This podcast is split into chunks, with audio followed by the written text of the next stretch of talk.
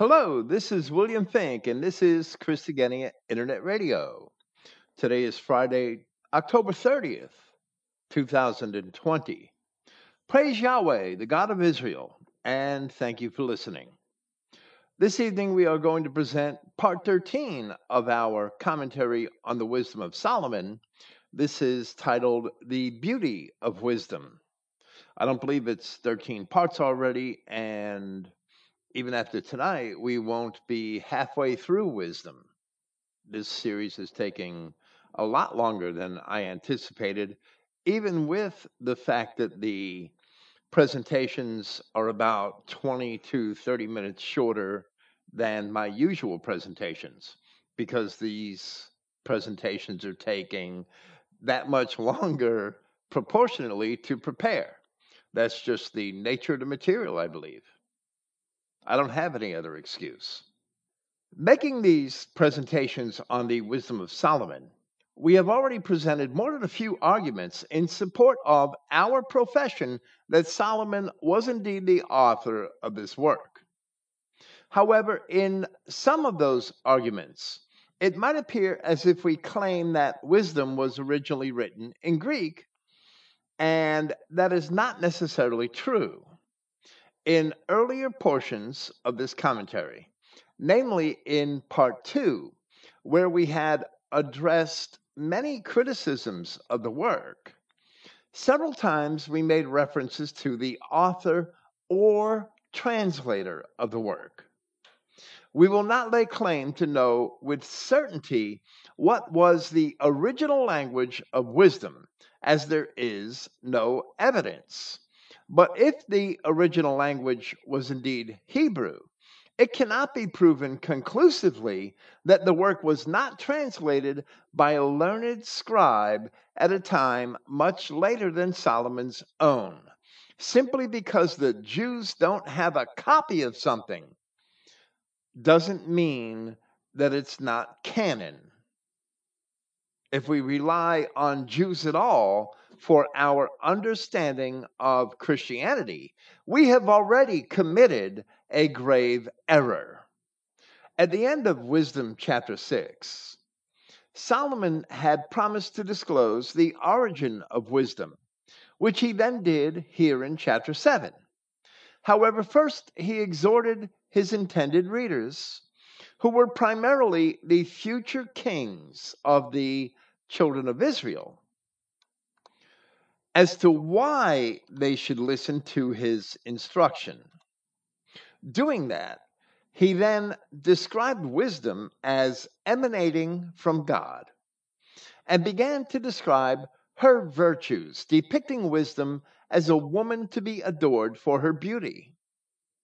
Now, here at the end of Wisdom chapter 7, Solomon will continue to profess that the wisdom of which he speaks is indeed the wisdom of God, and continues with an anthropomorphism, humanizing a concept or a non human entity is called an anthropomorphism.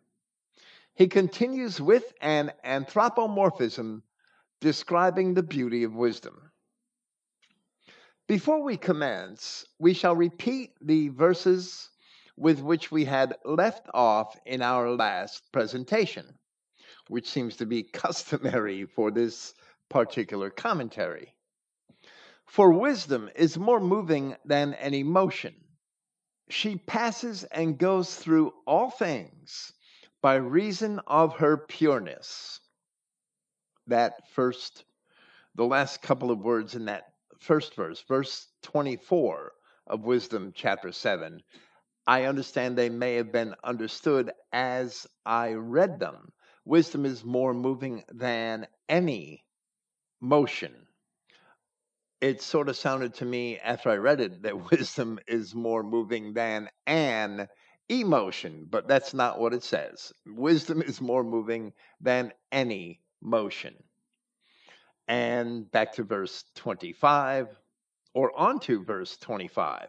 For she is the breath of the power of God and a pure influence flowing from the glory of the Almighty. As I said, Solomon professed that wisdom, true wisdom, emanates from God, the wisdom of which he speaks, and he never speaks of any other wisdom. There's a huge difference between the wisdom which flows from God and the wisdom which comes from man, which is vanity and sophistry. So Solomon says, Therefore can no defiled thing fall into her. For she is the brightness of the everlasting light, the unspotted mirror of the power of God, and the image of his goodness. Even earlier in this chapter, in verse 22, Solomon had considered wisdom to be an intellectual Holy Spirit. And here he describes wisdom as the image of the goodness of God. But we need not interpret this in a manner which confuses Solomon's description of wisdom as a woman with the Holy Spirit in the sense in which Christ himself had later used the term to describe his own ethereal presence, both in the world and within his people. In John chapter 14, for instance, Christ had promised his disciples a comforter, which is the Holy Ghost, as the King James has it, the Holy Ghost or Holy Spirit, whom the Father will send in my name. And in that same chapter, he had also promised them that I will not leave you comfortless. I will come to you. Therefore, he must be that same comforter, even if he did not explain that to them explicitly. Rather, Solomon describes the wisdom of God as a creature from God and uses poetic license to depict that otherwise sexless creature as a woman who has many noble and beautiful virtues, so that he may convey an important message, which is that just as a man is attracted to a woman for her beauty, he should be attracted to wisdom because wisdom should be valued far beyond mere beauty a young man would naturally treasure and pursue a beautiful woman, and therefore he should treasure and pursue wisdom in that same manner. As a digression, there are many feminists today who use or who abuse Solomon's poetic device found here and in the Proverbs compounding them with the later and impious pagan Greek concept of Sophia as a goddess of wisdom, and they use it in ways which perhaps even Solomon may not have imagined to support their own feminist agendas. In spite of Christ, they continue to imagine wisdom as an actual feminine entity or characteristic so that they may pretend to have some sort of natural God given advantage over men. These women are not Christians, even when they claim to be, and instead, they are actually idolaters who despise the patriarchal order ordained by Yahweh God and therefore seek to form a God in their own image. While to Solomon, the personification of wisdom was a rhetorical device, perhaps a thousand years before Christ, the man, Yahshua Christ, is the Word of Yahweh God made flesh. And therefore, he is the actual incarnation of the wisdom of God. Therefore, evoking the language of this very passage of wisdom, which we've just read, and possibly having been having been inspired by it. Paul of Tarsus described Christ in Hebrews chapter 1, and referring to him, he wrote, Who being the brightness of his glory, the brightness of the glory of God, and the express image of his person, language which we've just seen here in Wisdom chapter 7, and upholding all things by the word of his power, when he had by himself purged our sins, sat down on the right hand of the majesty on high. Supposedly Christian women who would cling to Solomon's rhetorical Sophia while ignoring the true incarnation of the wisdom of God in Christ shall all ultimately be shamed. Now, commencing with the closing verses of Wisdom chapter 7, Solomon continues his description of wisdom in the same manner as he had begun earlier. We're commencing with Wisdom chapter 7, verse 27. And being but one, meaning that wisdom and God are really, really one, she can do all things. And remaining in herself, she makes all things new, and in all ages entering into holy souls. That's an interesting phrase. She makes them, and she doesn't really make them, but that's the the way the King James version translated it. She makes them friends of God and prophets. First, the Greek word, or the Greek phrase, I'm sorry, translated in all ages, is katageneus, which would be better translated throughout generations. But we have further differences with this passage, where we would translate the final clause to read, and throughout generations, passing into holy souls, or that could be translated as holy lives. She prepares them as friends of God and prophets. She, being the wisdom of God personified, among the gifts of the Spirit, Paul had included both wisdom and knowledge, where he wrote in 1 Corinthians chapter 12, but the manifestation of the Spirit is given to every man, every man of the lost sheep of the house of Israel, or the race of Adam, even for whom Yahweh God had come. But the manifestation of the Spirit is given to every man to profit withal. For to no one is given by the Spirit the word of, I'm sorry, I screwed it up already. For to one, meaning one individual, is given by the Spirit the word of wisdom, to another the word of knowledge by the same Spirit.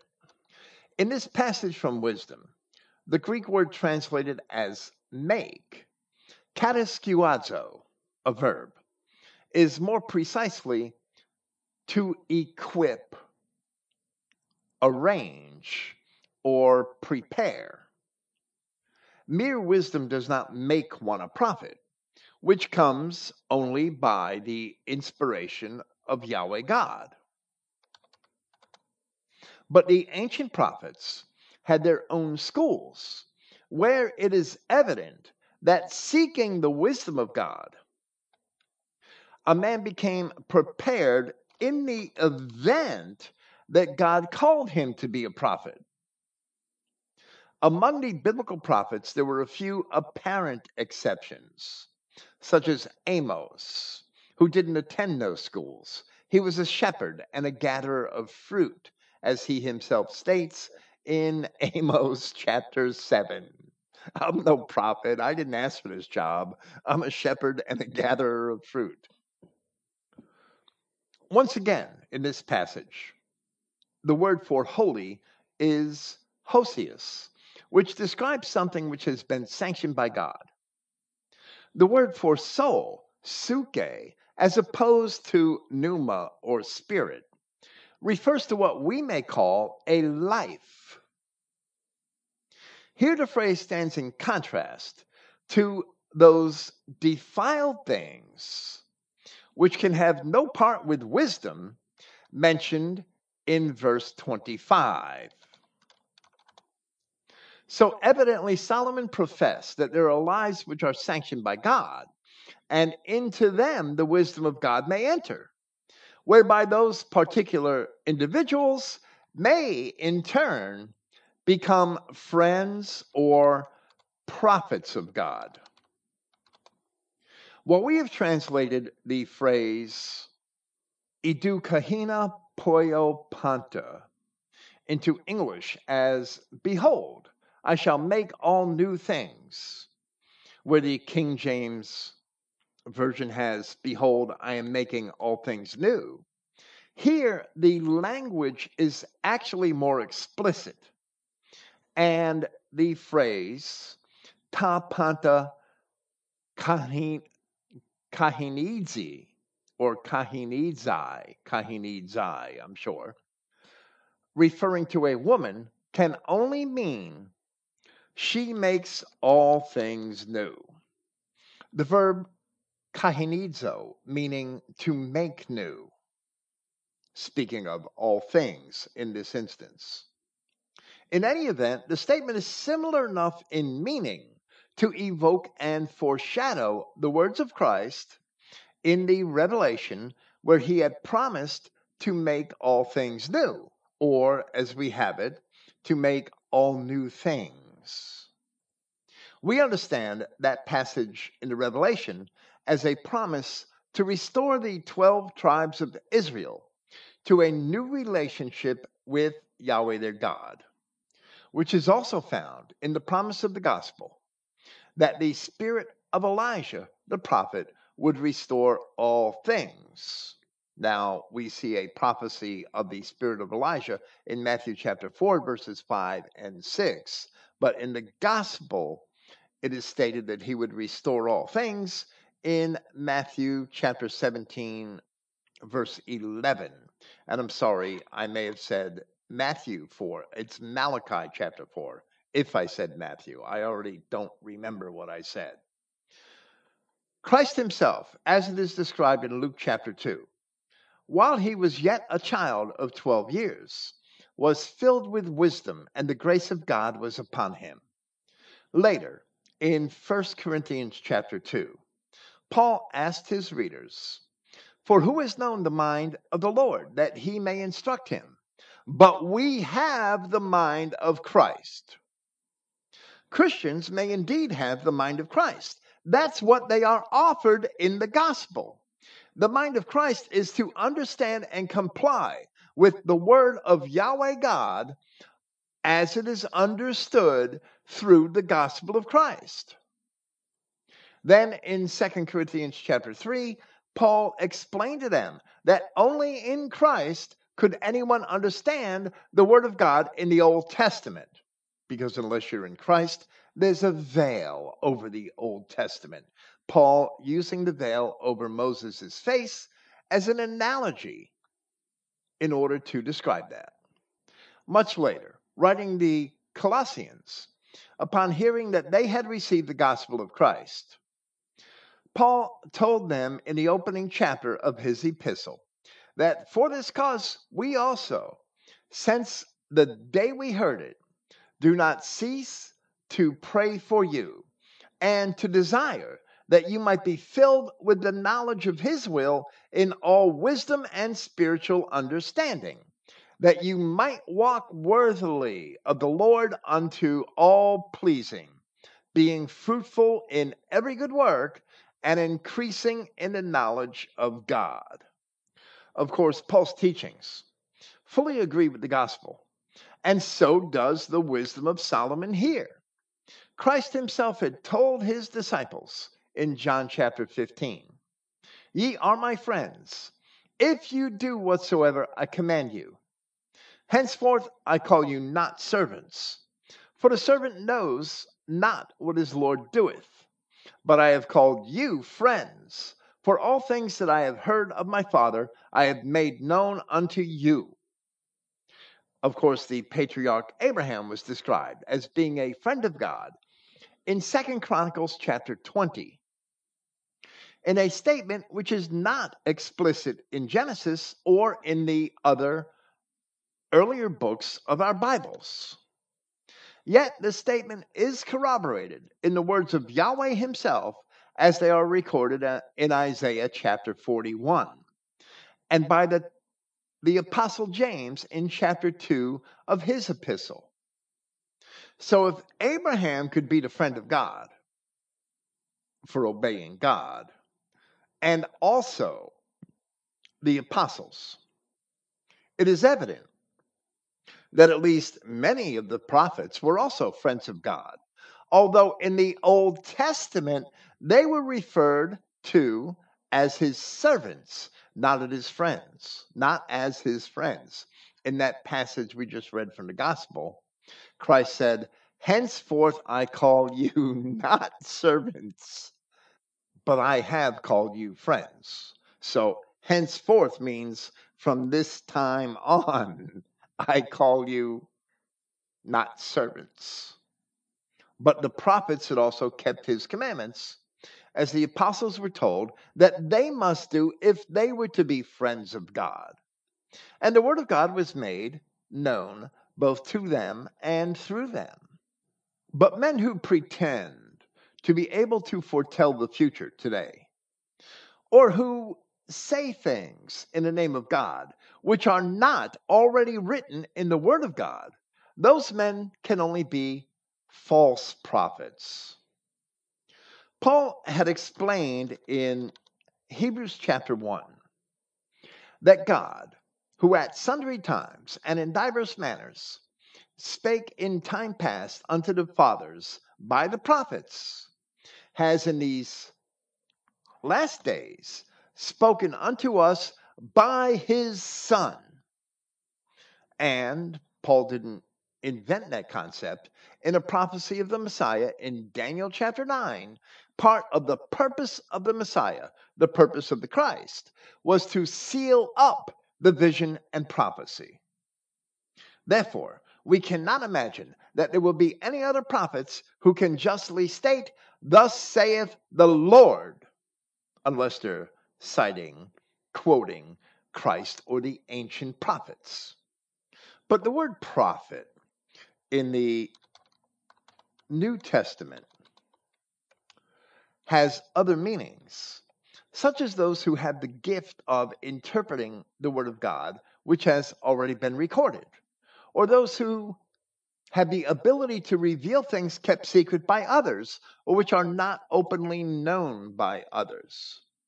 So, in those senses of the meanings of the word, the wisdom of God can still produce prophets, but they're not going to say, Thus saith the Lord, and tell us what's happening at some point in the future, unless it's hmm. already revealed by Christ. Now, Solomon warns men who do not seek wisdom. For God loves none but him that dwells with wisdom God loves none except a man who dwells with wisdom or a woman. So Paul of Tarsus had also advised the Colossians in chapter 3 of his epistle. And let the peace of God rule in your hearts, to which you also are called in one body, and be ye thankful. Let the word of Christ dwell in you richly in all wisdom. Him that dwelleth with wisdom, if you keep his word, teaching and admonishing one another in psalms and hymns and spiritual songs, singing with grace in your hearts to the Lord. But of course, and as he himself explained in the opening chapters of his first epistle to the Corinthians, Paul rejected worldly wisdom in favor of the wisdom of God found in the scriptures. So Plato and Aristotle have no place in Christian thought. And the so called church fathers who followed them instead of Christ must all be rejected. Solomon continues to describe the beauty of wisdom in verse 29. For she is more beautiful than the sun, and above all the order or every position of stars. Being compared with the light, she is found before it. In Proverbs chapter 8, we read, For wisdom is better than rubies, and all the things that may be desired are not to be compared to it. Likewise, in Job chapter 28, no mention shall be made of coral or of pearls, for the price of wisdom is above rubies. Here, Solomon goes even further to illustrate that true wisdom emanates from heaven and therefore transcends and precedes the creation of God. Of course, the wisdom of God had to precede even light, as he created the heaven and earth before he had proclaimed, Let there be light. And therefore, all the knowledge of God must have existed before he created anything at all. All of the knowledge and the wisdom of God. Thus, we also read in Jeremiah chapter 10 that he has made the earth by his power. He has established the world by his wisdom and has stretched out the heavens by his discretion or by his understanding, as we read in a nearly identical verse in Jeremiah chapter 51. In other words, the same text is repeated in chapter 10 and chapter 51, but that one word is different discretion and understanding. And it is a different Hebrew word, not merely a different translation. But we see that the wisdom of God created everything that is, or by the wisdom of God. So the wisdom had to precede the creation. So Solomon is illustrating the importance of wisdom by saying that wisdom preceded all of these other things. Here, Solomon does not reflect the understanding which we believe that we have acquired through the gospel of Christ, and especially that which was recorded by John that by proclaiming, let there be light in Genesis chapter 1, even before the sun and the stars were created, Yahweh God was actually announcing and foretelling his own presence within his creation. So, upon the incarnation of Christ, John declared for him to be the light come into the world. So, in that sense, Yahweh God is the light because he is Christ, and he also preceded the light. Now, Solomon makes an analogy using the coming of night in contrast to the light of wisdom. For after this cometh night, but vice shall not prevail against wisdom. Now, we would translate the first part of the verse to read more literally. For after this, the night succeeds. Or, in other words, this relates to the light mentioned in verse 29, where it is apparent that Solomon meant to describe the light of day, and it is followed by the night. In the second clause, but vice shall not prevail against wisdom. The word for vice is kakia, which is moral badness, wickedness, or evil. So after Yahweh created the light, men turned their backs on it and sinned in darkness. This also evokes words of Paul of Tarsus and may also have helped to serve have, have helped serve to inspire his own allegory of day and night, which is found in First Thessalonians chapter 4, where he wrote concerning the coming of Christ and his vengeance upon the disobedient. But of the times and the seasons, brethren, you have no need that I write unto you. For you yourselves know perfectly that the day of the Lord so cometh as a thief in the night. In other words, at the darkest hour, we have a sudden dawn. For when they shall say, Peace and safety, then sudden destruction cometh upon them, as travail upon a woman with child, and they shall not escape. And here's the allegory of which I'm speaking. But you, brethren, are not in darkness, that that day should overtake you as a thief. You are all the children of light and the children of the day. We are not of the night nor of darkness. Therefore, let us not sleep as do others. And of course, Paul is speaking about an allegorical sleep to fall into sin. But let us watch and be sober. For they that sleep, sleep in the night, and they that be drunken are drunken in the night. But let us, who are of the day, be sober, putting on the breastplate of faith and love, and for a helmet, the hope of salvation. So both Solomon and Paul made allegories comparing wickedness to the dark of night and good to the light of day. Now to proceed with Wisdom chapter 8. Wisdom reaches, literally, it's she reaches. I guess the translators thought because the chapter broke, they had to repeat the subject once again. Wisdom is still the subject. Wisdom reaches from one end to another. Literally, that is from end upon end.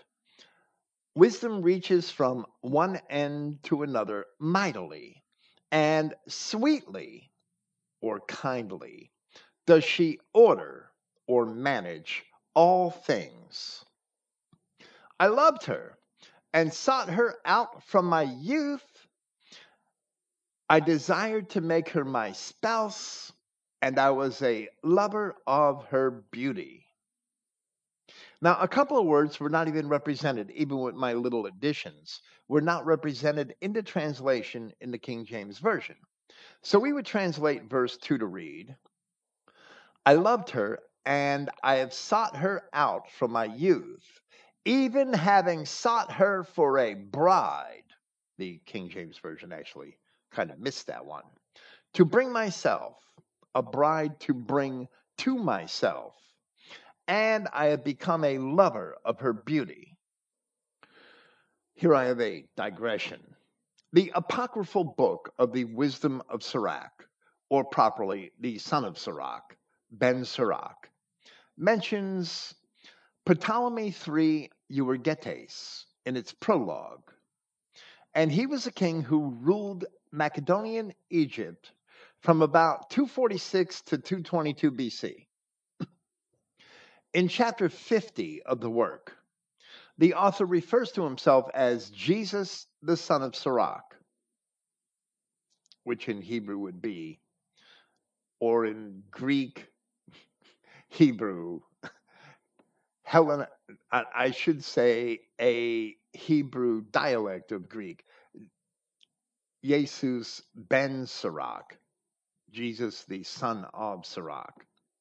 He refers to himself as Jesus the son of Sirach, while in the prologue he had also said that the wisdom was originally written by his grandfather, who also had the name Jesus or Jesus and therefore he most likely may have written, speaking of the grandfather, around the end of the fourth or perhaps the beginning of the third century BC.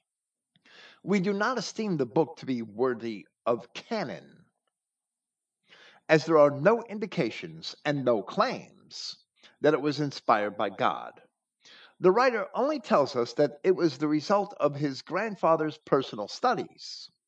However, it is apparently a pious book written by an evidently pious man and gives us insight into the faith as it was held by Judeans in the middle of the intertestamental period, a time about which even Flavius Josephus did not have much knowledge to share. Very little is known of Judea from the time of Nehemiah, Ezra, and the prophet Zechariah and Malachi, so the end of that would be Ezra and Malachi, very little is known of anything in Judea from Ezra and Malachi, the end of the fifth century, or the later half at least of the fifth century BC. Very little is known until about 160 BC, or perhaps just a little earlier, and the rise of the Maccabees. The Hasmonean dynasty, which won liberation from the Greek kings of Syria. In the wisdom of Sirach, there is a wooing of wisdom found in chapter 51, verses 13 to 30, which we will not present here. It also speaks of wisdom as a woman to be coveted. Some commentators argue that the wisdom of Solomon mimicked or copied the idea from that chapter of Sirach. However, the truth is very likely to be the opposite. This is especially true because in neither work is the wooing of wisdom original, of wisdom as a woman. For example, in Proverbs chapter 7, we read, My son, keep my words and lay up my commandments with thee. Keep my commandments and live, and my law as the apple of thine eye. Bind them upon thy fingers, and write them upon the tablet of thine heart. Say unto wisdom, Thou art my sister, and call understanding thy kinswoman, that they may keep thee from the strange woman, and from the stranger which flatters with her words. Then in Proverbs chapter 8, for wisdom is better than rubies, and all the things that may be desired are not to be compared to it. So long before Sirach, Solomon was depicting wisdom as a woman to be desired, and it is likely that he only imitated himself and built upon that concept where he woos wisdom here. Solomon continues to describe the attributes of wisdom. In that she is conversant, actually, that should be, in that she lives together in that she is conversant with God. She magnifies her nobility. Yeah, the Lord of all things himself loves her. So Solomon depicts wisdom as having a symbiotic relationship with God, as if a woman staying with her husband is more noble than one who does not, and is therefore loved by God. So, for that reason, he also says in verse 4 of Wisdom chapter 8, for she is privy to the mysteries of the knowledge of God and a lover of his works.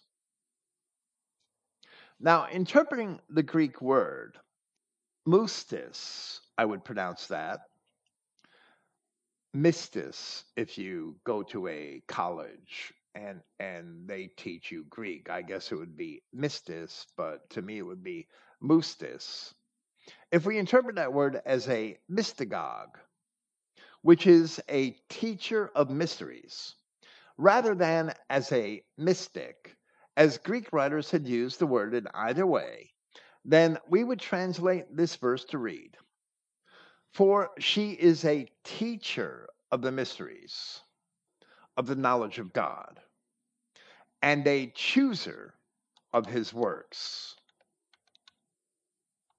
Therefore, without the wisdom which is of God, one cannot understand the mysteries of God because there is no other teacher.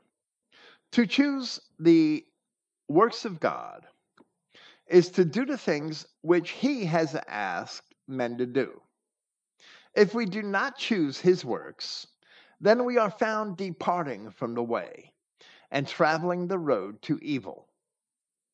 In Proverbs chapter 16, we read, Commit thy works unto Yahweh, and thy thoughts shall be established.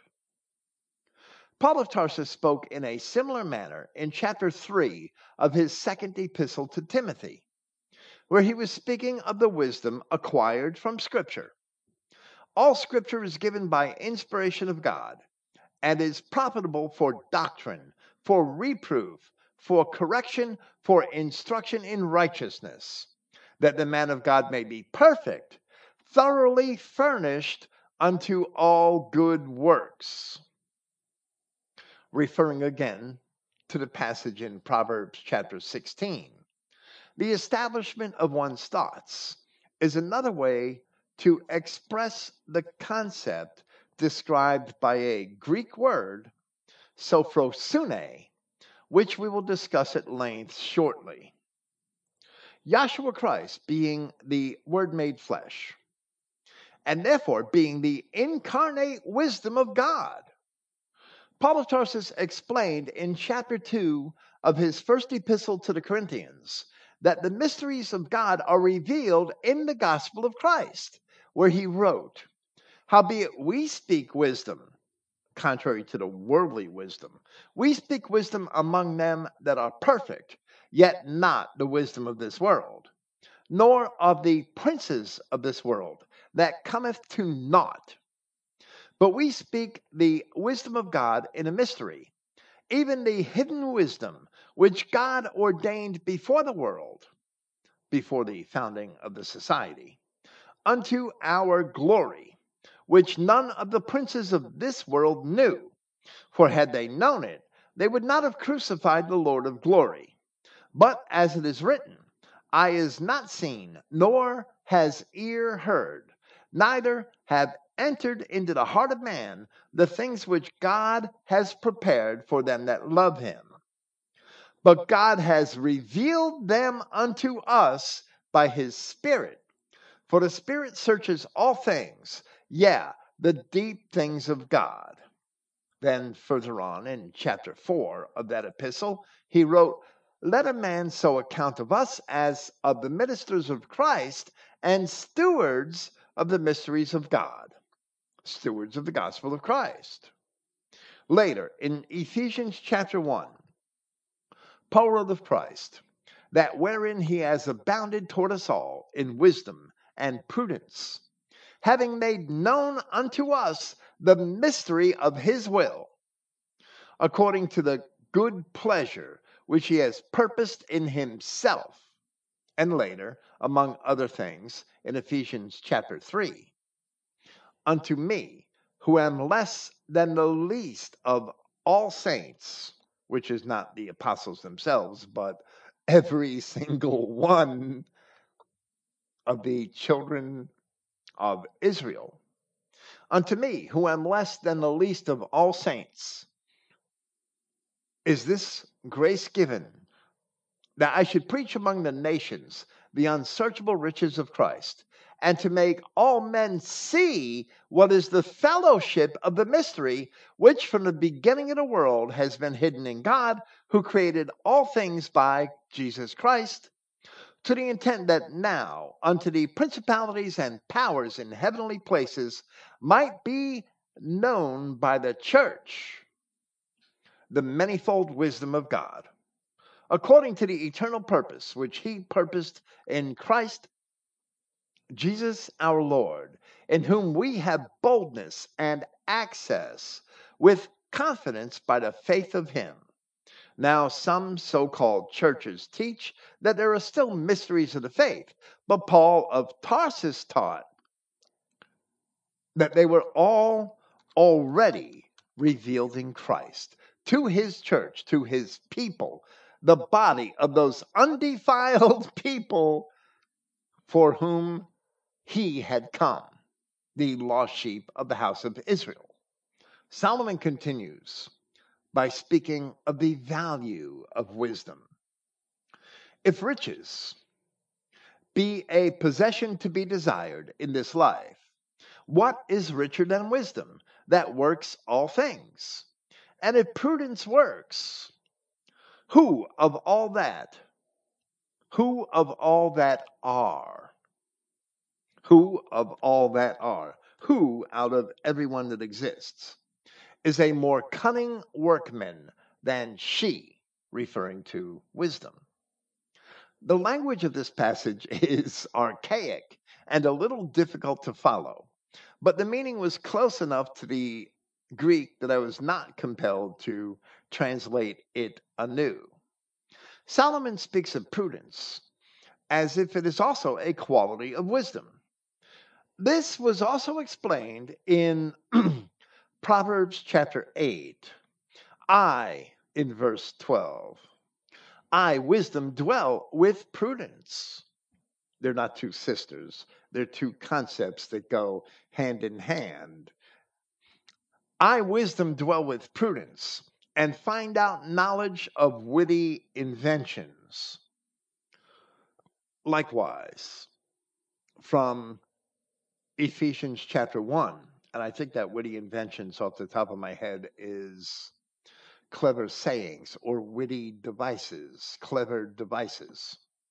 So, likewise, from Ephesians chapter 1, speaking of Christ, Paul wrote that he has abounded toward us all in wisdom and prudence. So, wisdom and prudence are portrayed by both Solomon and Paul as going hand in hand. Prudence is caution and judgment. And it is also advised in the first chapter of the Epistle of James, where he wrote, Wherefore, my beloved brethren, let every man be swift to hear, slow to speak, meaning don't make your mind up immediately or before you have heard the entire case. Slow to speak and slow to wrath. For the wrath of man works not the righteousness of God. An exhortation for prudence is also evident in the 103rd Psalm. Yahweh is merciful and gracious, slow to anger, and plenteous in mercy. Likewise, in the 145th Psalm, a very similar saying Yahweh is gracious and full of compassion, slow to anger, and of great mercy. So we read in Proverbs chapter 14 He that is slow to wrath is of great understanding, but he that is hasty of spirit exalts folly. In Proverbs chapter 15, we see an exhortation for both prudence and fortitude. A wrathful man stirs up strife, but he that is slow to anger appeases strife. The way of the slothful man is a hedge of thorns. If you think about that, that's actually an exhortation on behalf of fortitude, because sloth is one characteristic which is an opposite of fortitude, which is antithetical to fortitude. The way of the slothful man is as a hedge of thorns, but the way of the righteous is made plain. Now, Solomon refers to, to a man that loves righteousness, which would also be a necessity if he sought wisdom. And if a man loves righteousness, her labors are virtues, for she teaches temperance and prudence, justice and fortitude. Now, that word is really andria, which is manliness. Temperance and prudence, justice and fortitude, which are such things as men can have nothing more profitable in their life. And if we would translate this entire verse to read, and if anyone loves righteousness, her labors are virtues. For temperance and prudence she teaches, righteousness and manliness, of which things nothing is more useful in the life of men. There aren't too many differences there, but I thought the differences were important enough to offer a various translation, but mostly because in my written notes, I'm also providing the actual Greek of each phrase that I translate. In the Greek writers, andria was often used in contradistinction to another word, to dilia, which is timidity or cowardice. The King James Version has fortitude instead of manliness. Now, fortitude is basically courage in the face of adversity. And while that should certainly be a quality of manliness, the translation obscures part of the meaning. The word Andrias and related terms describe what is masculine, while Gunahikaios, Gunahikaios, as I would pronounce it, maybe Gunakaios, as they would pronounce it at some faraway university. Gunakaios and related terms describe what is feminine. Now, the Greeks did use andria to describe brave deeds, but it's a masculine quality expressed with a word that's a derivative of andrias, which means masculine or manly. There is an article titled, What is the original language of the wisdom of Solomon? which was written by a devil. I'm sorry, no, I'm not. Which was written by a Jewish teacher at a rabbinical school in Breslau, Germany, who had also worked at Christian universities, at large Christian universities in Germany throughout his career, and his name was Jacob Freudenthal, and I believe it should be pronounced Fraudenthal. The article was published in the Jewish Quarterly Review in 1891. In spite of the narrow title, the author sought to portray much of the Septuagint itself as being defective, as he called it. On page 725, he assailed the story of Susanna as being originally authored in Greek, thereby attempting to discredit it as scripture. But his he was dishonest in his proof of that assertion, since he was citing the Greek translation by Theodotion and not the version found in the Septuagint. And that's totally dishonest because everybody knows that Theodotion's version followed the Septuagint by as close to 400 years. So he was citing the Greek translation found by Theodotion and attributing his examples to the Septuagint, which is patently dishonest. So he exploited certain wordplay which exists in the version of Theodotion, who was a Hellenistic Jew, in order to make his case. But the wordplay does not exist in the original version of Susanna found in the Septuagint. The very fact that there are such diverse versions of Susanna that fact alone serves to prove that there was a Hebrew original. But the Jew, Fraudenthal, instead had chose to lie. And he lied. He blatantly lied about Susanna. On page 728 of his article, as it appeared in a much larger publication, it appeared in a quarterly journal, which is many pages, right? But this article was only a few. In reference to this passage in Wisdom chapter 8, this passage which we just read from verse 7, Fraudenthal wrote, Here we have the four cardinal virtues, four, I'm sorry, I'm tripping over myself. Here we have the four cardinal virtues of Plato side by side. And then he asks a question he says, What reading in the Hebrew text could have moved the Greek translator to this collocation? And of course, his argument is that wisdom was originally written in Greek, and therefore it couldn't have been written by Solomon, and it was really written by some Hellenistic Jew, which to me is all bullshit. Then, after addressing a Christian apologist for wisdom, he wrote, another scholar who, who defended wisdom.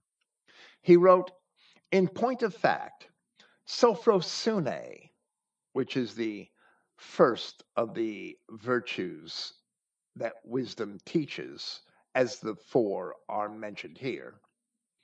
Sophrosune is a notion for which no equivalent exists in Hebrew or Neo Hebraic speech, as if there really were such a thing. He actually means Yiddish. He's actually calling Yiddish Neo Hebraic speech, which is another lie. And he says it is absent, meaning Sophrosune. It is absent from the 70 which is the Septuagint. He just refers to it as the 70.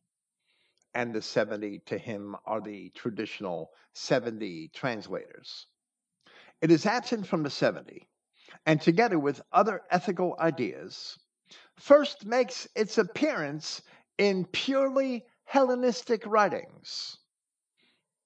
In the second book of the Maccabees, in the letter of Aristeas, and in the New Testament. From which it follows that in the wisdom, the use of sophrosune betrays a Greek author and not a translator. Then he says, moreover, the 70, as I showed on a previous occasion, were not familiar with the meaning of simple philosophical terms. And similarly, there is no work emanating from ancient Hebrew or Aramaean circles which contains more than some isolated philosophical expressions which had forced their way into popular use. And this Jew is really full of it. He's really lying. As we illustrated throughout our answers to other and similar criticisms of wisdom, it is not true that Sophrosune makes its appearance in purely Hellenistic writings nor does the concept originate with Plato, which is ridiculous, being one of his cardinal virtues. The word sophrosune appears in Homer's Odyssey and in the works of other poets who wrote long before Plato.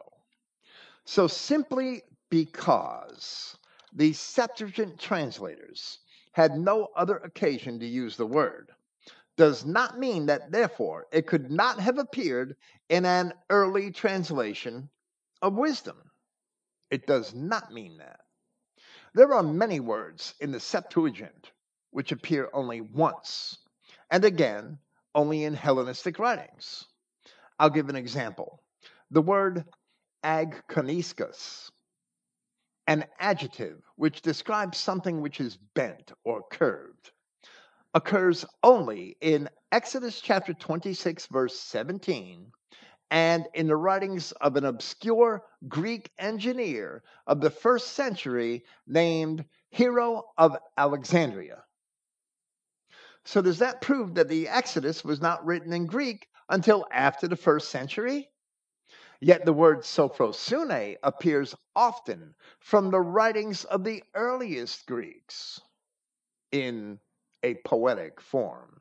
The form is slightly different because it's poetic, not because it has a different meaning, not because it's a different word, but instead of so sophrosune, the poets wrote seaphrosune, S A omicron, the short O, rather than S omega, the long O. But Plato was not the author of virtue, or of the virtue of discretion, or soundness of mind, which is how sophrosune is defined. The Greeks originally formed the word sophrosune and the related words from two words sos, which is sound, whole, or safe, and phrane, which is the mind. So from those two words, sos, phrane, they formed sophrosune. In the Hebrew Old Testament, there is a phrase, uprightness of heart, which is basically equivalent in its meaning to the Greek word sophrosune. That Hebrew word for heart, lebab, is often translated as mind. Since sophrosune was formed from two Greek words, we do not need to see a single Hebrew word which has an equivalent meaning And the argument of Freudenthal is based on a fraudulent premise. And yes, I'm purposely mispronouncing his name.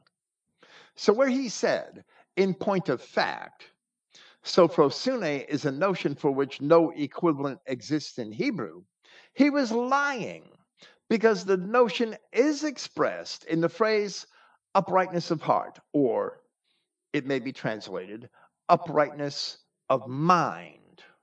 The Romans also used a phrase rather than a compound word to express the same concept, which is sanus mentis. Although they had other terms which expressed particular aspects of its meaning, just like the Hebrews. So did the Hebrews.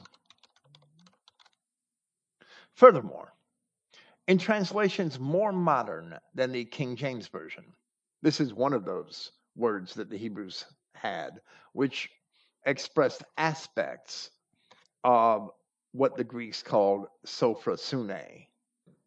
In translations more modern than the King James Version, the Hebrew word mezima, Strong's number 4209, is often translated as discretion.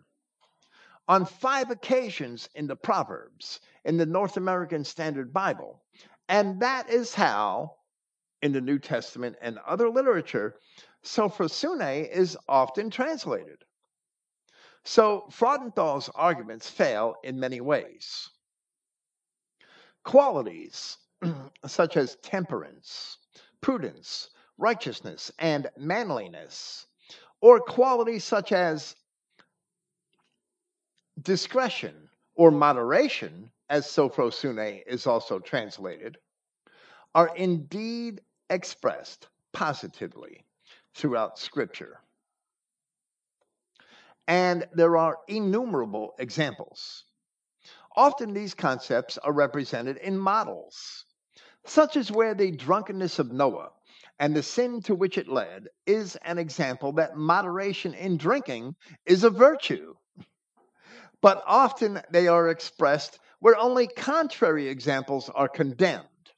One such example is in the law, which concerns men eligible to go to war in Deuteronomy chapter 20, where we read, What man is there that is fearful and faint hearted?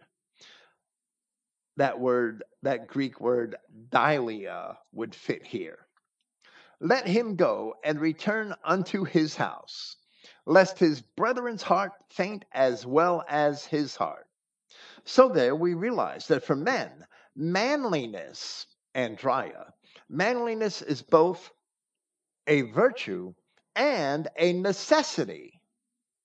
It is a necessity to the point where Paul of Tarsus warns that men who are effeminate, which is literally men who are soft, shall not inherit the kingdom of God in 1 Corinthians chapter 6. Plato may have described four so called cardinal virtues, but none of these are unknown in Scripture. And Solomon certainly was not copying from Plato. Discretion, moderation, uprightness of heart, justice or righteousness, and manliness are taught throughout Scripture long before Plato ever lived.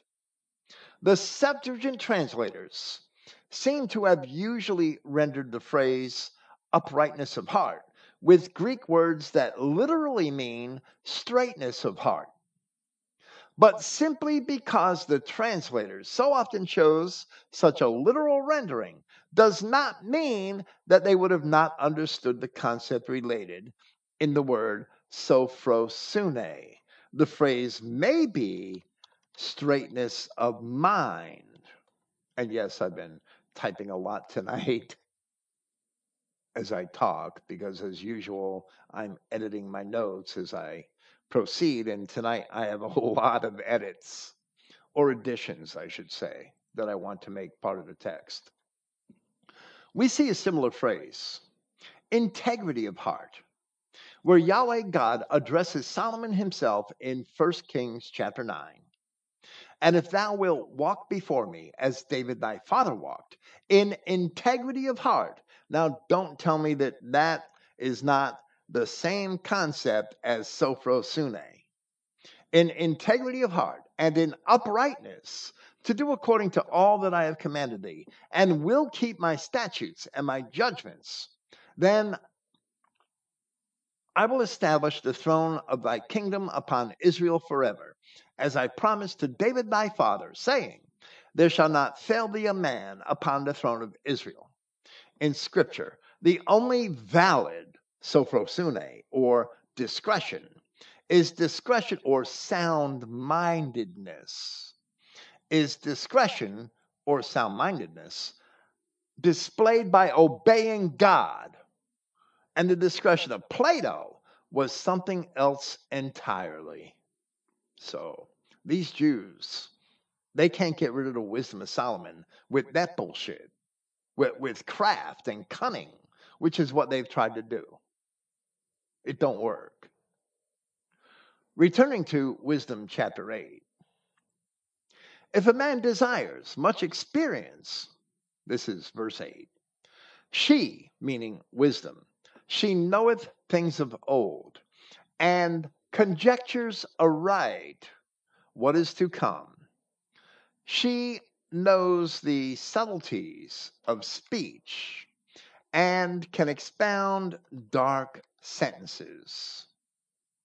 She foresees signs and wonders and the events of seasons and times. The word translated as much experience is palupyria, a compound word from palus, which is many, and pyra, pyria, which are trials, which is a trial. Palupyria can mean many trials rather than much experience. It can mean many attempts or many undertakings or many experiments, among other possible definitions. While the word appears as early as in the work of Thucydides, the history of the Peloponnesian Wars, in Greek scripture it only appears elsewhere once in the Wisdom of Sirach. The much experience mentioned here is a reference to the wisdom which is gained by experience. And Solomon is attributing it to the wisdom of God, which in turn is found in Scripture. If men would learn that wisdom, as Solomon depicts it as a woman here, then they would have the benefit of her experience without necessarily having to suffer similar trials for themselves. So it's a shortcut. Learning the Word of God as, at a young age and keeping it in your heart is a shortcut to a better walk through life. Where it says that wisdom conjectures aright what is to come, it means that wisdom portrays in a likeness or in a comparison what things are to come. The words rendered as subtleties of speech may mean that they mean literally turnings of words. So I would agree with the translation, subtleties of speech. And by dark sentences, riddles are meant. The same word I would pronounce ahinigma, or perhaps it should be pronounced enigma. The same word, which is the source of our English word enigma, is the in the plural here is riddles, and it's also riddles in the plural in 1 Kings chapter 10. But from the Hebrew, hard questions in the King James Version, where the Queen of Sheba sought to try the wisdom of Solomon by such inquiries. In the opening verses of Proverbs chapter 1, we read the purpose of the book in part five. I'm sorry, in part in verse five.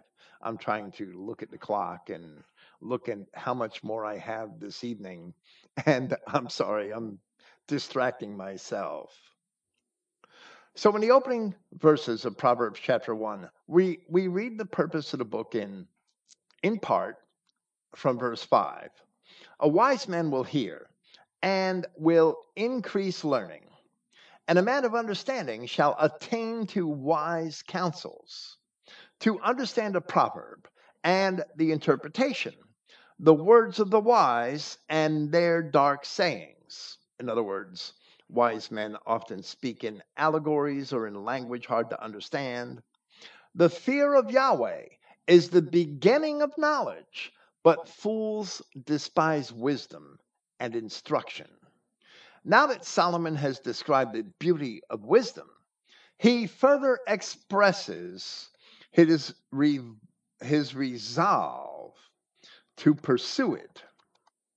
Therefore, in verse 9, Therefore, I purpose to take her to me to live with me, knowing that she would be a counselor of good things and a comfort in cares and grief. As we had said earlier, that word, sophrosune, is often translated as discretion, and so is the Hebrew word mezima. One place where mezima appears in the Proverbs of Solomon is in chapter 2, where it says, Discretion shall preserve thee, understanding shall keep thee.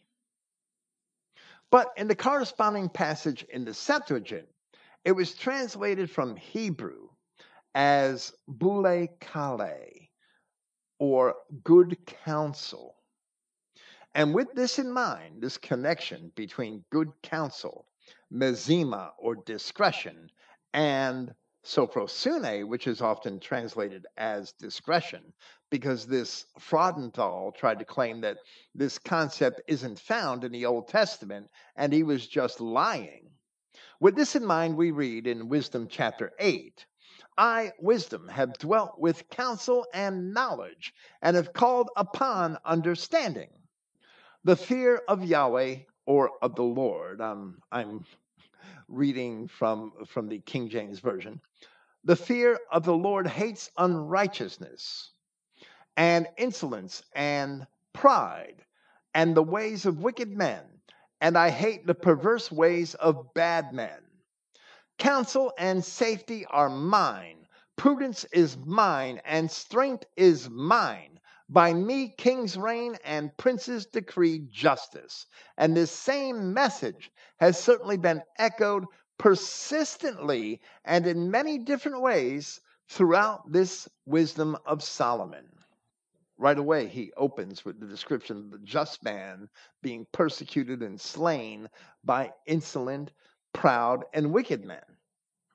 His wisdom is given for the benefit of the future kings of Israel and it includes counsel or or or counsel or as we've just seen mezima or discretion and safety and prudence and strength and decrees of justice. This same message has been certainly been echoed persistently throughout this book of wisdom that we see expressed in proverbs and in many different ways so, likewise, once again, here we see the concept which the Greeks expressed as sophrosune, clearly expressed in Proverbs chapter 9, as Brenton had translated it from the Greek of the Septuagint, and he wrote, The fear of the Lord is the beginning of wisdom, and the counsel of saints is understanding. For to know the law is the character of a sound mind. The sanus mentis of the Romans, which is the phrase equivalent to the sophrosune of the Greeks. Only a Jew would invent lies in order to try to discredit the wisdom of Solomon. But now the Jew is dead, and the wisdom of Solomon lives on.